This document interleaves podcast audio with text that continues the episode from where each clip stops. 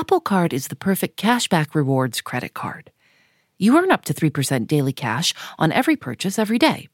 That's 3% on your favorite products at Apple, 2% on all other Apple Card with Apple Pay purchases, and 1% on anything you buy with your titanium Apple Card or virtual card number.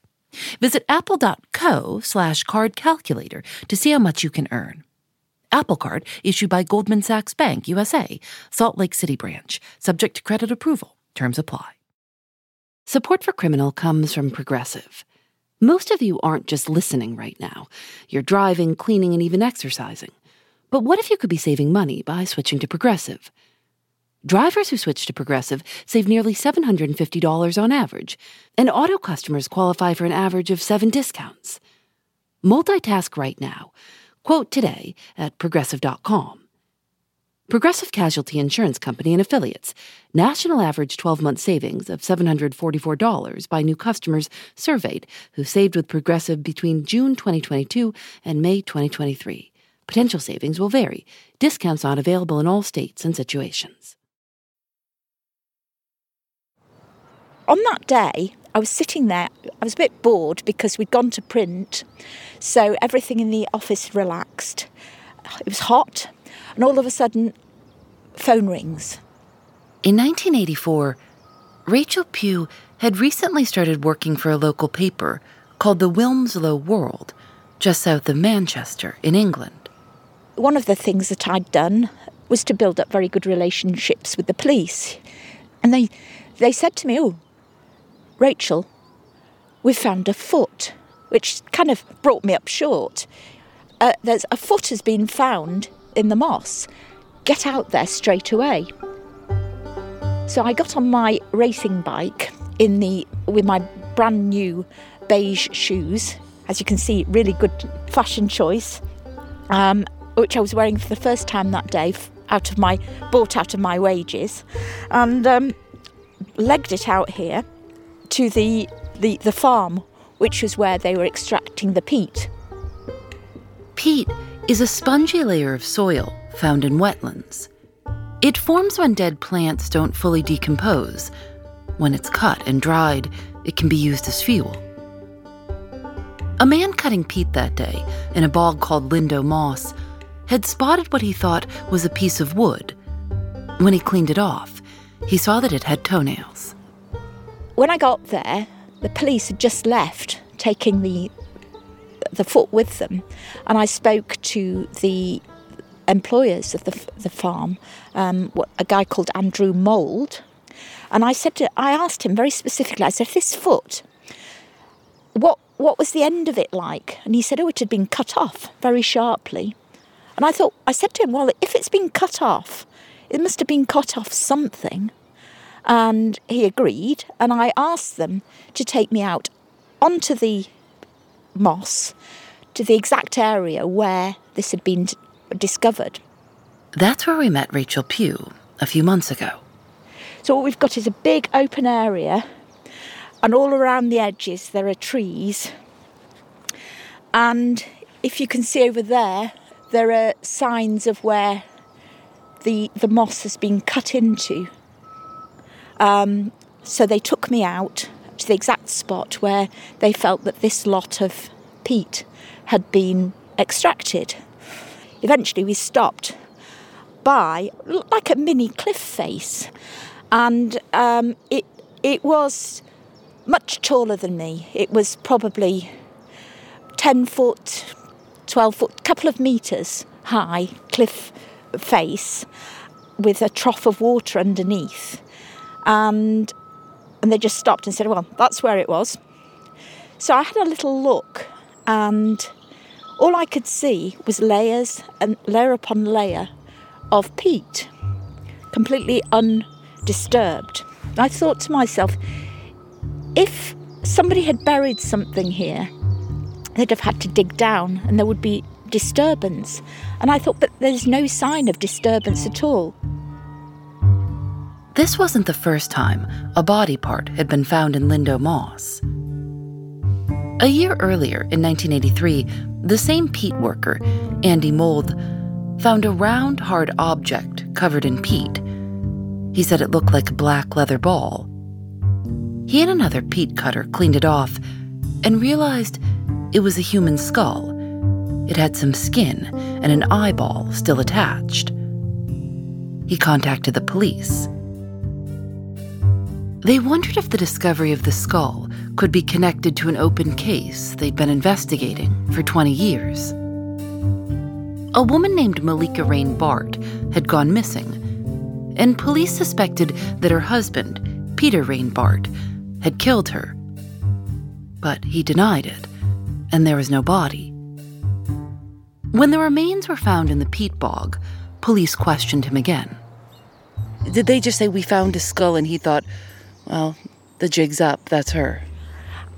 I believe that that is essentially what happened. Um, th- the fact is, he confessed. Detectives later said that when they confronted Peter Reyn-Bardt about the skull, he said, It's been so long, I thought I would never be found out. Peter and Malika Reyn-Bardt met in 1959 at a coffee shop where she worked as a waitress. Four days later, they got married. The story of their quick engagement was picked up by newspapers around the world. The Daily Oklahoman wrote that the couple decided on marriage 90 minutes after their first meeting. Peter Reyn-Bardt told the London Daily Herald Malika has a kind of explosive charm. But about a year and a half after their wedding, Malika disappeared.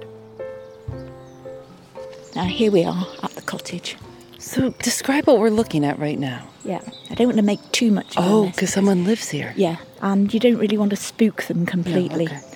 But um, we've got this cottage here, and um, I've forgotten what it's called. Can you see it from here? Heathfield. That's the one, Heathfield Cottage. And it's right on the edge of the moss. It's a, a small white bungalow, and the, the garden goes down onto the edge of the moss. Peter Reyn-Bardt was living at Heathfield Cottage when Malika went missing. She was last seen there by a neighbor in October of 1960. and the, the, the skull was found 300 metres from Heathfield Cottage. The assumption was made that this would be the skull of Malika Reyn-Bardt. After the skull was found and police confronted Peter Reyn-Bardt, he said things he'd never said to them before. He told the police that he and his wife had gotten into a fight.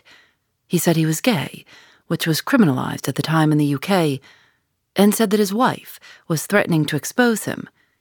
He said she came to the house demanding money. He told police, quote, She flew at me. She was like a vixen. She clawed my face and I defended myself. Newspapers reported that Peter Reyn-Bardt had made a quote, full confession, admitting that he'd killed his wife and eventually buried her body parts in a trench in Lindow Moss. Investigators went back to the bog to look for the rest of Malika Reyn-Bardt's body. They didn't find anything. They started to have questions about the skull. It didn't look the way they thought it should, based on what Peter Reyn-Bardt had described. He said he burnt the body and there was no sign of burning on this cranium. Professor and archaeologist Melanie Giles. So they got it dated, radiocarbon dated, and a date came back as early Roman. The skull was almost 2,000 years old. By then it was too late, of course, and they had his confession. I'm Phoebe Judge. This is Criminal.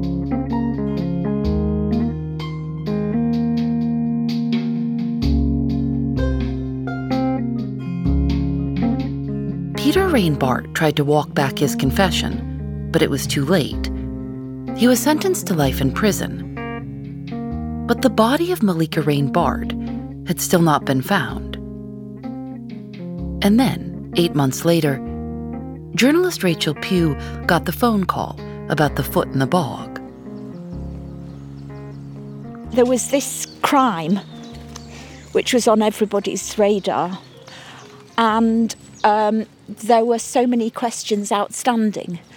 And um, on the day that I received a telephone call from the police, people were very keen to find out more about what had happened because we still hadn't had a body. Everybody was primed for answers to the murder. So what? Yeah. So what did the police think? They thought, and as, um, that this might be evidence. This this might be the body of Malika Reyn-Bardt. Before becoming a journalist, Rachel Pugh had spent some time working on an archaeological dig. She'd also read about a book called The Bog People, written by a Danish archaeologist named Peter Glob. The book talks about mummified bodies that have been found in bogs across Europe, including the Tollund man, who was found in a Danish bog in 1950 with a noose around his neck. His features were so well preserved that the author wrote His face wore a gentle expression, the eyes lightly closed, the lips softly pursed, as if in silent prayer. It was as though the dead man's soul had for a moment returned from another world. One book review in the London Telegraph had the headline, Pickled in Peat. And I thought to myself, hmm, maybe this is actually something archaeological. This is far more interesting than just an ordinary murder. I just felt in my bones that there was something really, really big here. Rachel Pugh decided to call a man named Rick Turner. He had just started his job as the archaeologist for Cheshire County, where Lindow Moss is located. He went out to the bog the next day.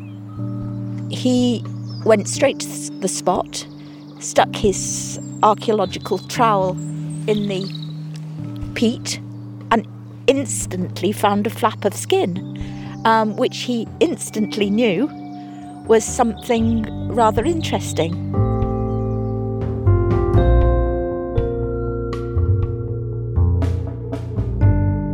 We'll be right back.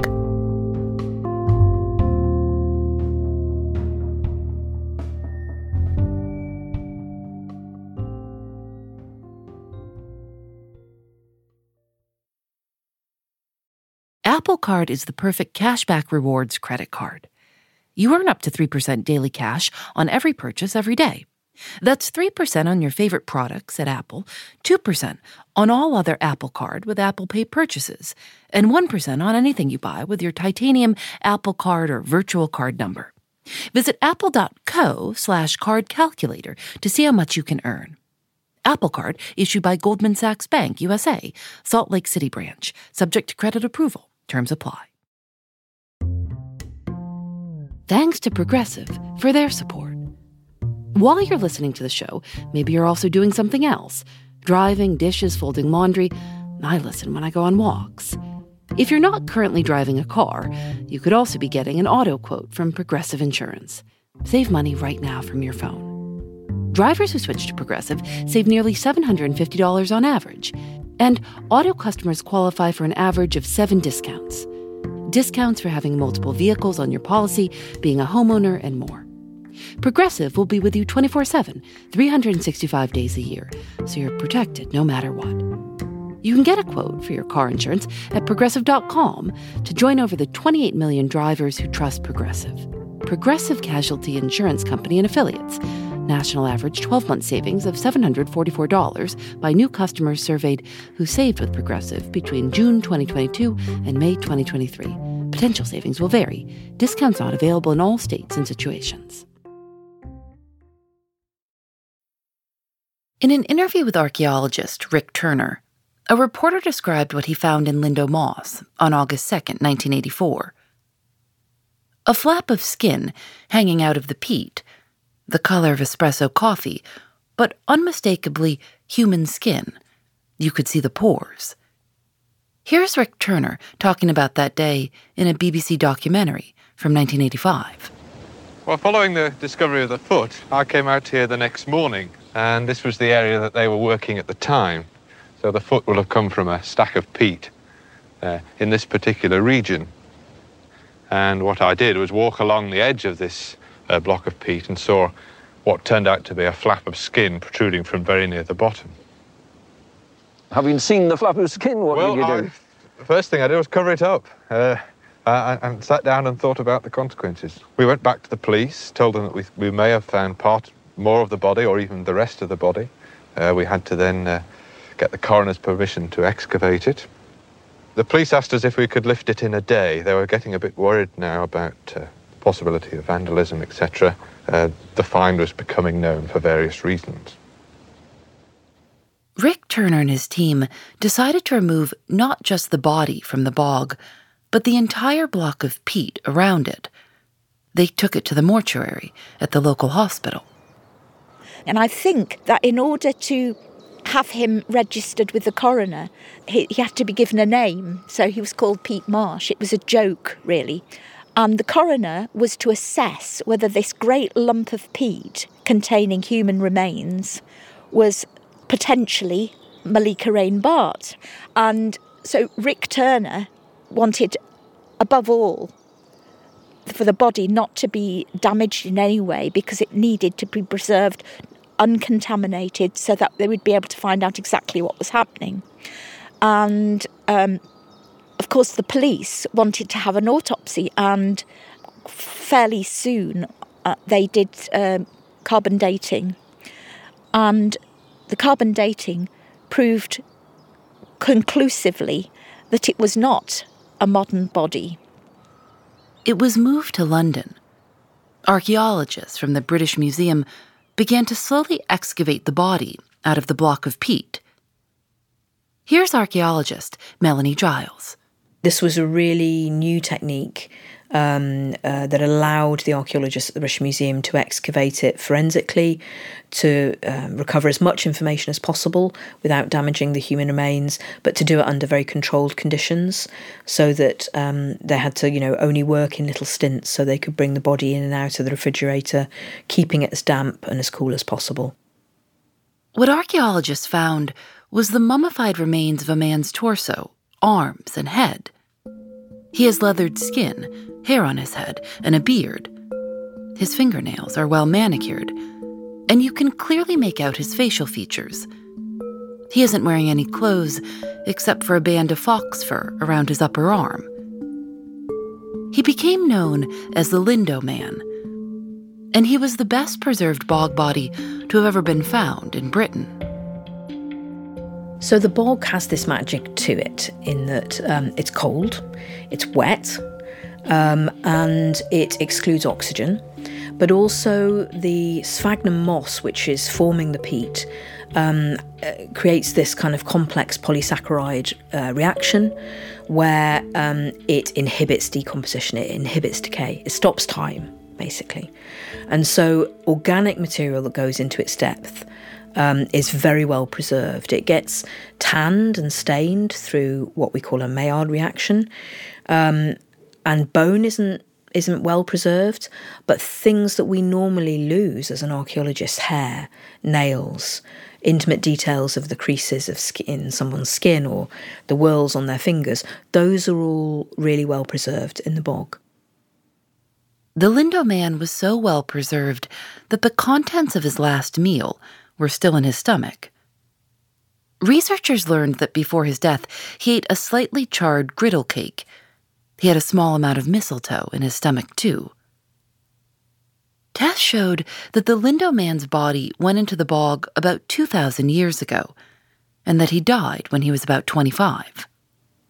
Bodies had been found in peat bogs for quite some time.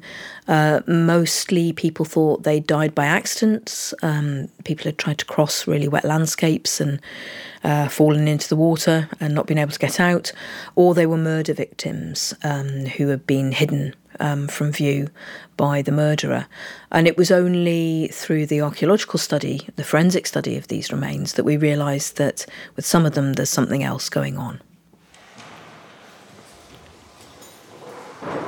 So where where are we right now? So we're going into the storerooms. The Manchester Museum has four and a half million things. Four and a half million things, yes, but that includes two million insects, rocks and minerals, a million botany sheets. Um, Egypt and Sudan is only huh, only eighteen thousand uh, objects from um, Egyptian and Sudanese antiquity. Dr. Campbell Price is curator of the Egypt and Sudan collections at the Manchester Museum. We met him one day after the museum had closed. The sound you can hear is the um, air conditioning unit, which is controlling not so much the temperature as the humidity. So you don't want, of course, relative humidity to go above a certain point. Look at those, they're like whole sarcophagus. Yes, so that this is essentially a mortuary of of ancient Egyptian people. Um, then up here, there's some replicas. We'd asked if we could come and see a bog body they have in their collection a head known as the Worsley Man. We walked up a set of stairs. At the top, sitting on a table, was a cardboard box with a lid on it. It said, very fragile, handle with care. This is the head of Worsley Man. Oh, Box. this is him in this, This box. is him in the box. He's not on display. It's not been on display for a long time. So, how many people, not many people come back and look at him. No, no, no. I, I think you're the first group of people who've asked to see him in quite a while. The Worsley Man is a skull that was found in a bog near Manchester in the late 1950s, also by a peat cutter. The peat cutter, a man named Pat Connolly, told the local paper, quote, I was walking along the trench, clearing out peat, when I saw what looked like a white ball. I kicked it, and it rolled over. That looks like a skull, I thought. And it was a skull. The head of conservation at the Manchester Museum, Sam Beath, put on gloves and opened up the box on the table for us. Oh, there he is. Wow. Very, very fragile. You can see his where his teeth were so clearly. He's still he's still got a couple of teeth. So will you just describe what we're looking at? So we're looking at uh, a male skull. Um, he's still got some tissue to the right hand side around his ear and uh, his lower jaw. Um, there's a lot of it breaks around his uh, right um, eye socket and the back of his head. The, the interesting it's not it's not just like a regular skeleton head. I mean there's there's as you say tissue, kind of skin that you can Yeah, so a lot of the uh, the flesh has been preserved because of the because the chemicals in the bob tend to uh, preserve those um, sort of collagen type materials. So are we is that his are we kind of looking at his ear? Yeah. Wow.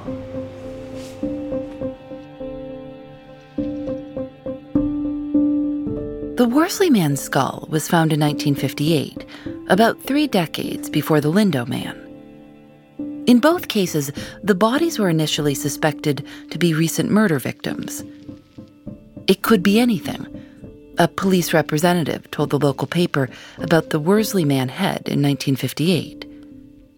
According to a later news report, there were wild rumors circulating in the nearby village, quote, involving skeletons, murder, and a hoard of gold. Doctors originally thought the skull had been in the bog for less than a year, but soon realized that it was very old. Researchers like Melanie Giles have been trying to learn more about how and why he died. We've had some forensic archaeologists look at the head recently again with us, so we, we can see this threefold trauma. So um, uh, Worsley Man has been decapitated, but he also has a major wound across the top of the head, something like a big axe blow that has um, that's probably fatal. Um, but he also has a wound behind his right ear, which is caused by a sword, um, and that the exterior wound is really quite massive. It's just left a very fine nick on the um, on the back of the cranium. You know, we can see on the flesh because it's so well preserved. And then finally, we have the decapitation injury on the back of the head. So there's a lot of trauma, and I would think that that happened quite rapidly, but from several different assailants with different weapons involved. And um, the other main bog body we have from this area, Lindow Man, had quite a similar pattern of trauma. So a major head injury. Um, he's also been garroted. A, a is basically a um, a thin wire or a rope that strangles somebody to death. Um, and then he's also had his throat slit. And some archaeologists think that this is a pattern of uh, what we might call ritualized sacrifice, the deliberate ending of somebody's life um, for uh, making up of an offering of somebody to the gods. Um, but uh, there are many different interpretations, so it could be this is um, a punishment, an execution by a number of different people because somebody's, you know, transgressed one of their rights or rules in society. And I think you're seeing a number of people responsible for his death trying to mete it out really quite quickly in different ways. Everyone's got their part to play. They know they have to take this man's life. A recent study published in the journal Antiquity found that there are about 2,000 bog bodies that have been discovered throughout Europe. The study found that many of the bodies show signs of violent deaths and were killed during the Iron Age and into the Roman period. It's clear that most of the bodies were put into the bog intentionally. Bogs are special places, and we have written poems and stories and created depictions of them that describe them as wasteland, as terrible places, and they are dangerous. But they're also quite, we think, quite sacred places certainly the communities I work on, Iron Age people, they're going out into the bog um, to cut their fuel, to uh, mine bog ore, which is the main source of iron. That's that's making their tools, their blades, their chariot wheels. Um, the bogs are full of quite special plants. Um, uh, the moss itself is naturally antiseptic, it's a healing agent. So the bog is a rich place and a special place. And I think for later prehistoric communities, when you take something, you have to give something back. So what we know is that from the Bronze Age onwards, people are taking things back to the bog, offerings, um, bowls of food, um, animal sacrifices, cauldrons, jewellery, um, and they're placing them into the depths of the water. And I think that is, they are what we might call an exchange society. You take something, you give something back. It's an offering. And in that sense, some of our human remains might be the, the, the high end of those offerings that you're making. Um, and that might be something that you do, particularly at a time of crisis, when you've tried your other ritual methods for appealing to the gods um, and it hasn't worked, and maybe you may need to make a spectacular offering of a life. We'll be right back.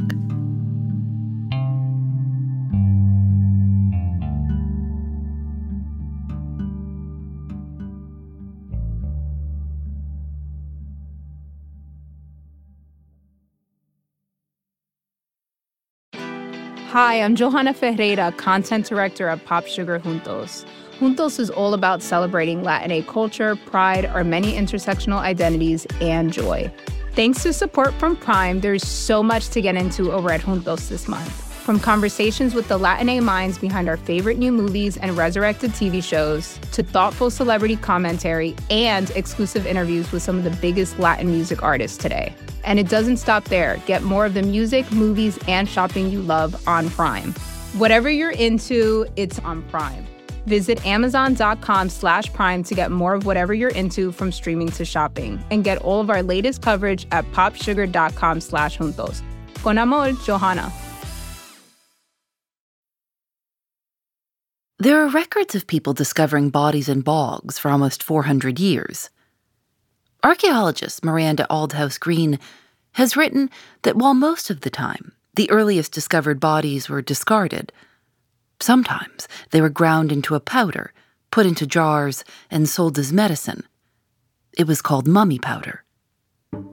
Egyptian mummies were also used to make mummy powder. It was believed that if you had a headache, you should take powdered skull. Even after people stopped using mummy powder as medicine, it continued to be used as a pigment for painters. It was called mummy brown. One London based paint company manufactured it until 1964, when they told Time magazine that they'd run out of mummies, saying, quote, We might have a few odd limbs lying around somewhere, but not enough to make any more paint. Today, there's still a market for mummies, although not for making powder. A mummy smuggling ring in the US was broken up in 2011. And in 2019, officials at the Cairo International Airport found six preserved body parts mummified legs, arms, and part of an upper torso that were hidden inside of a loudspeaker.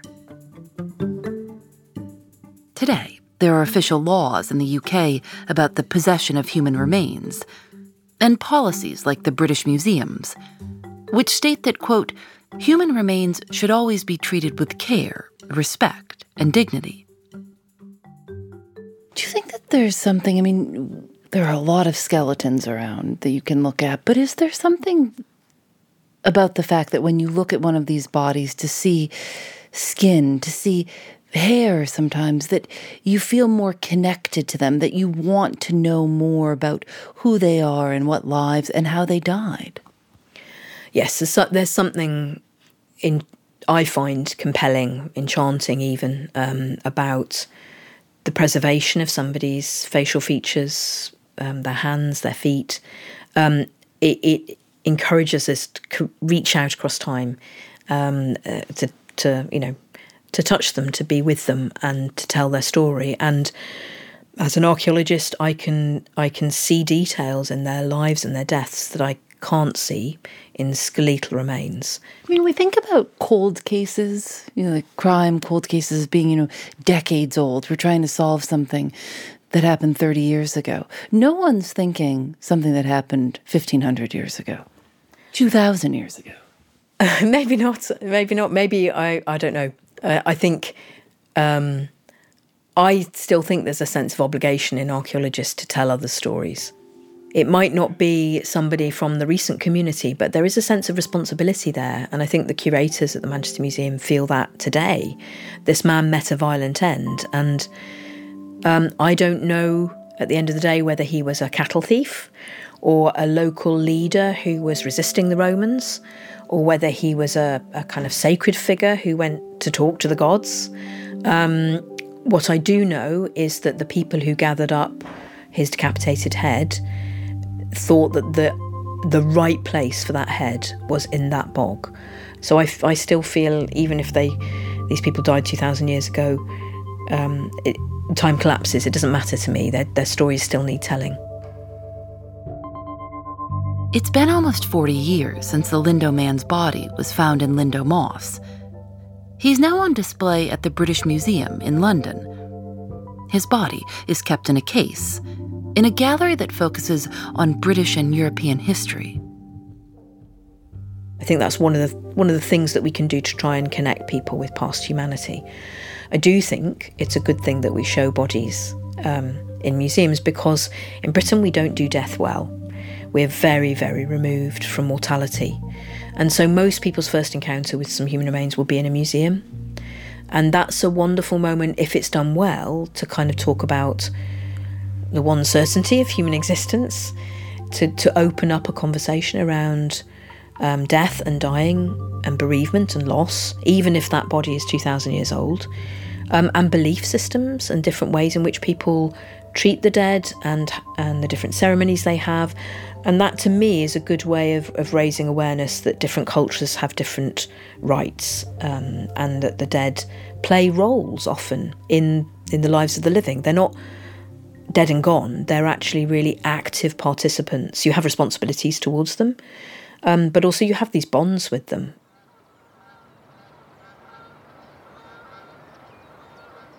Probably about three years after the discovery of Lindow Man, I decided to go to the British Museum to see um, the person who my friends used to dub as Rachel's old man.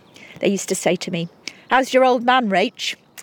And so I, I walked into the British Museum and just walked up to this case, and I could see in the case it was this crumpled body, but with these perfectly polished fingernails, and I felt I, I, I felt a tear come to my eye, and I thought, we're, we're looking eye to eye and we've got history. And I sort of feel as though maybe I, our hands, our, our, our thoughts reached across the, the centuries. Several years after Lindow Man's discovery, more than 70 bone and tissue fragments were found in the bog. Some of the fragments are thought to be part of Lindow Man's body. Malika Reyn-Bardt's body has never been found. Lindow moss protected Lindow man for all those centuries, and it's still protecting whoever's lying in there now.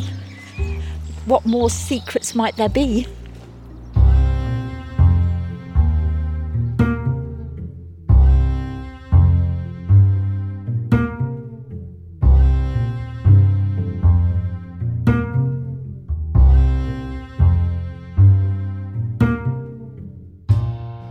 Is created by Lauren Spohr and me. Nadia Wilson is our senior producer. Katie Bishop is our supervising producer. Our producers are Susanna Robertson, Jackie Sojico, Lily Clark, Lena Sillison, and Megan Kinane. Our technical director is Rob Byers. Engineering by Russ Henry. Julienne Alexander makes original illustrations for each episode of Criminal. You can see them at thisiscriminal.com. We're on Facebook and Twitter at Criminal Show and Instagram at criminal underscore podcast. We're also on YouTube at youtube.com slash criminal podcast. Criminal is recorded in the studios of North Carolina Public Radio, WUNC. We're part of the Vox Media Podcast Network. Discover more great shows at podcast.voxmedia.com. I'm Phoebe Judge. This is Criminal.